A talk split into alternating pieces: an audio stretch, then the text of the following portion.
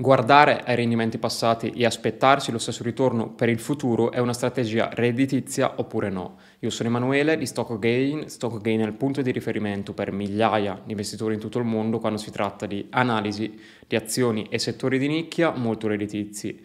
Bene, questo è un tema comunque molto dibattuto, c'è un sacco di gente oggi che purtroppo ti dice praticamente il mio portafoglio ha performato bene negli ultimi vent'anni, è sempre stato positivo negli ultimi vent'anni, o peggio ancora c'è la gente che ti dice che investendo piccole cifre ogni mese andrai sicuramente in pensione milionario. Queste cose possono essere in parte giuste, in parte sbagliate, possono applicarsi oppure meno, ma devi sapere subito una cosa, non è così facile, non è così semplice e soprattutto non c'è nulla di garantito. Mi raccomando perché un sacco di gente è convinta, fermamente convinta, che investendo anche solo 200-300 euro al mese, dopo 40 anni sarà milionaria. Eh, vi dico già che è molto improbabile che accadrà, per non dire quasi impossibile. Molta gente dà addirittura per scontato che i rendimenti del mercato azionario saranno i medesimi offerti nello scorso decennio, con inflazione bassissima, banche centrali super accomodanti che favorivano alla fine il gonfiaggio dei vari asset. Inutile dirlo, questo sarà quasi impossibile, per non dire totalmente impossibile. Ma procediamo per punti. Eh, cosa è successo nel 2021 e nel 2022? Che sono spuntate un sacco di consulentoni o sedicenti esperti che proclamano reclamavano o addirittura di aver trovato un portafoglio che era sempre profittevole in qualsiasi contesto. Crisi, non crisi, guerra, non guerra, un portafoglio sempre profittevole, che tutti gli anni generava profitto. Questo è quello che vendevano, veniva raccontata così e non erano profitti bassissimi, si parlava di un 4-5% annuo, sempre, indipendentemente da come andava il mercato. Ti mostravano addirittura che durante la crisi del 2008 il loro portafoglio era addirittura stato profittevole. Quindi sembrava di aver trovato veramente il sacro graal, poi 20 anni diciamo diciamo come trascorso, come track record, non è niente male per fare un esempio. Cosa è successo? Che un sacco di gente è curiosa di scoprire cosa fosse quel portafoglio, ha iniziato a investirci, ha visto davvero che quelle asset class bilanciate in quelle percentuali erano, avevano contribuito diciamo, a fornire, a creare un portafoglio sempre profittevole, o meglio, nei vent'anni passati, oggi si trovano tutti in pesante perdita. Cosa è successo? Che molta gente si è effettivamente incuriosita, voleva scoprire quale fosse quel portafoglio che tutti gli anni, dal 2000 al 2020, era stato profittevole e soprattutto quelli che proclamavano questa scoperta innovativa, rivoluzionaria, eh, sembravano dei veri esperti. In verità, signori, è molto semplice perché basta guardare le performance passate delle varie asset class, dei vari titoli e bilanciare il portafoglio in questo modo, ok? Così tutti possono dire il mio portafoglio ogni anno è sempre stato profittevole anche nel 2008. Ma c'è un problema, quindi ti ho già, già sfatato il mito che questi qua non sono veri esperti, hanno semplicemente fatto il calcolo della percentuale, ci riesce un bambino della scuola media. Prima cosa importante. Perché è molto pericoloso questo? Perché se ha funzionato prima non è detto che funzionerà da qui in poi. E peggio ancora, se ha funzionato prima, in molti lo sanno e tutti copiano quell'approccio. Fidati che non funziona più questo metodo di investimento. È una legge generale dei mercati. Tutte le volte che la gente proclama di aver trovato il portafoglio rivoluzionario che va sempre su, tutte le volte che le masse di investitori vengono a saperla questa cosa e ci investono, quel, quel tipo di investimento o anche quel titolo inizia a performare inevitabilmente male. Magari prima si gonfia, dall'illusione di continuare questo trend positivo, poi però inevitabilmente va incontro a anni di sottoperformance, a anni davvero di performance molto deludenti, non a caso quando tutti i piccoli investitori sono accalcati lì. È successo moltissime volte anche in passato, lo dice anche comunque Benjamin Graham nel suo libro, è molto pericoloso quando tutti iniziano a investire nello stesso modo. I prezzi si gonfiano, dopodiché, dopo che si sono gonfiati, i mercati tornano razionali e lì sono bastonati, ok? Succede sempre così, sta accadendo anche oggi con moltissime asset class, sono sicuro che vi siete accorti comunque, la situazione di oggi è molto diversa dalla situazione del passato, ma la gente investe ancora come se fossimo nel passato, ok? Un sacco di gente sta investendo, ovviamente non capisce niente, eh. è gente che ha sentito che quell'investimento non va sempre bene, ha iniziato a investire così, ma quell'investimento è andato bene in passato perché c'era la bassa inflazione magari e le banche centrali accomodanti non perché stavano alzando i tassi e magari si stavano andando incontro a una recessione, a un rallentamento economico con l'inflazione elevata, ok? Bisogna saperle queste cose, non è vero e non esiste nessuna forma di investimento che ti garantisce che da qui a 10 anni avrà un ritorno. Niente e nessuno te lo garantisce, ok? Neanche l'S&P 500 tra 20 e 30 anni. La storia dice che ci sono stati decenni di sottoperformance e occhio perché gli Stati Uniti stanno pian piano perdendo il ruolo di prima potenza mondiale, ok? Eh, dicevo queste cose già anche a novembre, ottobre 2021, ovviamente lì sembravo pazzo perché l'S&P 500 era sui massimi.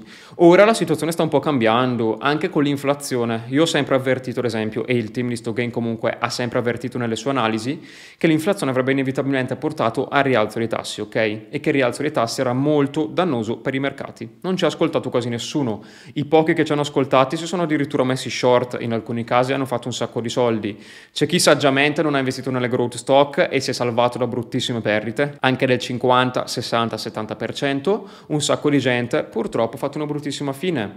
Non è colpa loro, è l'effetto rana nella pentola. Quando metti una rana nella pentola, se l'acqua bolle subito salta fuori, ma se lo fai scaldare lentamente ci muore dentro, ok? Quando vedi un titolo, ad esempio anche l'S&P 500, andare sempre su, fare anche il 15-16%, ma fatto anche meglio alcuni anni, per tanti anni di fila, la gente si convince che quella è la normalità, passano 10 anni che è un sacco di tempo così, tutti iniziano a pensare che è il migliore investimento, stessa roba anche que- quei portafogli lì fantomatici che dovevano essere sempre profittevoli, è un disastro quest'anno sono stati. Perché signori? Perché i rendimenti passati non sono in alcun modo e nella maniera più assoluta garanzia di rendimenti futuri, in finanza non esistono paste gratis e soprattutto se stai investendo con un approccio, con una strategia che vedi comunque che la stanno attuando un sacco di altre persone, stai molto attento, è probabile che farai una brutta fine. I mercati dicono questo, i mercati ciclicamente si comportano così, ok? Non ti sto dicendo che prevederò cosa accadrà da qui a 10, da qui a 15, da qui a 20 anni a quegli ETF o quei portafogli, non me ne frega niente, ti sto solo dicendo che i mercati fanno così. Occhio quando tutti fanno la stessa cosa, quando tutti investono con lo stesso approccio e quando tutti si aspettano di ottenere gli stessi risultati, ok? È molto probabile che andranno tutti incontro a una grossa delusione perché gonfiano prima i prezzi, ok?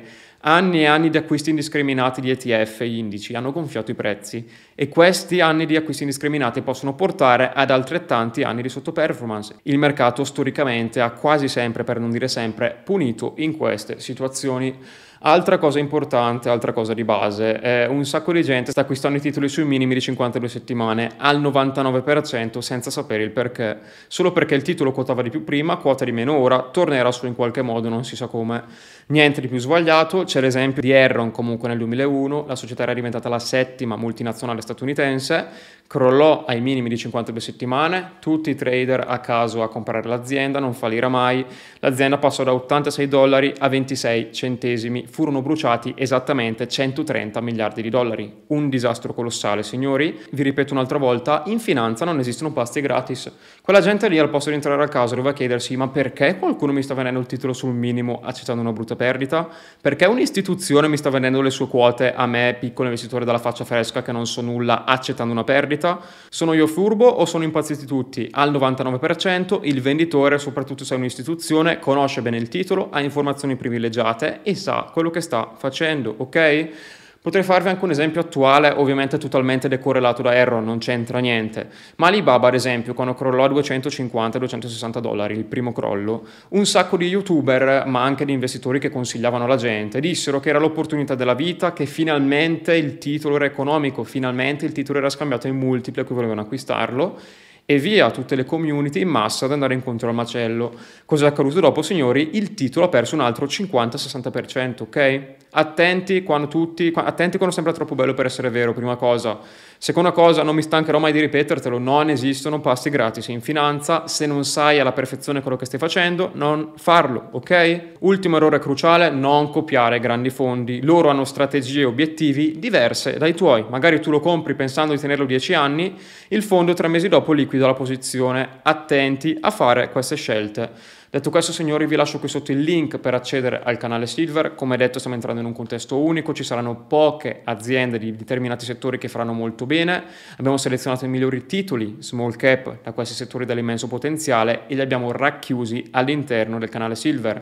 Il canale Silver è disponibile a un prezzo lancio, il prezzo aumenterà notevolmente in futuro. Eh, ovviamente accedendo ora bloccherai il prezzo di rinnovo al canale Silver per sempre, nonostante gli aumenti di prezzo che ci saranno inevitabilmente in futuro. Te lo dico già adesso, il canale canale Silver verrà aggiornato, inserito nuove società, fatte nuove operazioni, ci sarà sempre più valore, sempre più materiale e di conseguenza il prezzo aumenterà. Accedendo ora lo bloccherai per sempre. Ti lascio qui sotto il link e ti aspetto.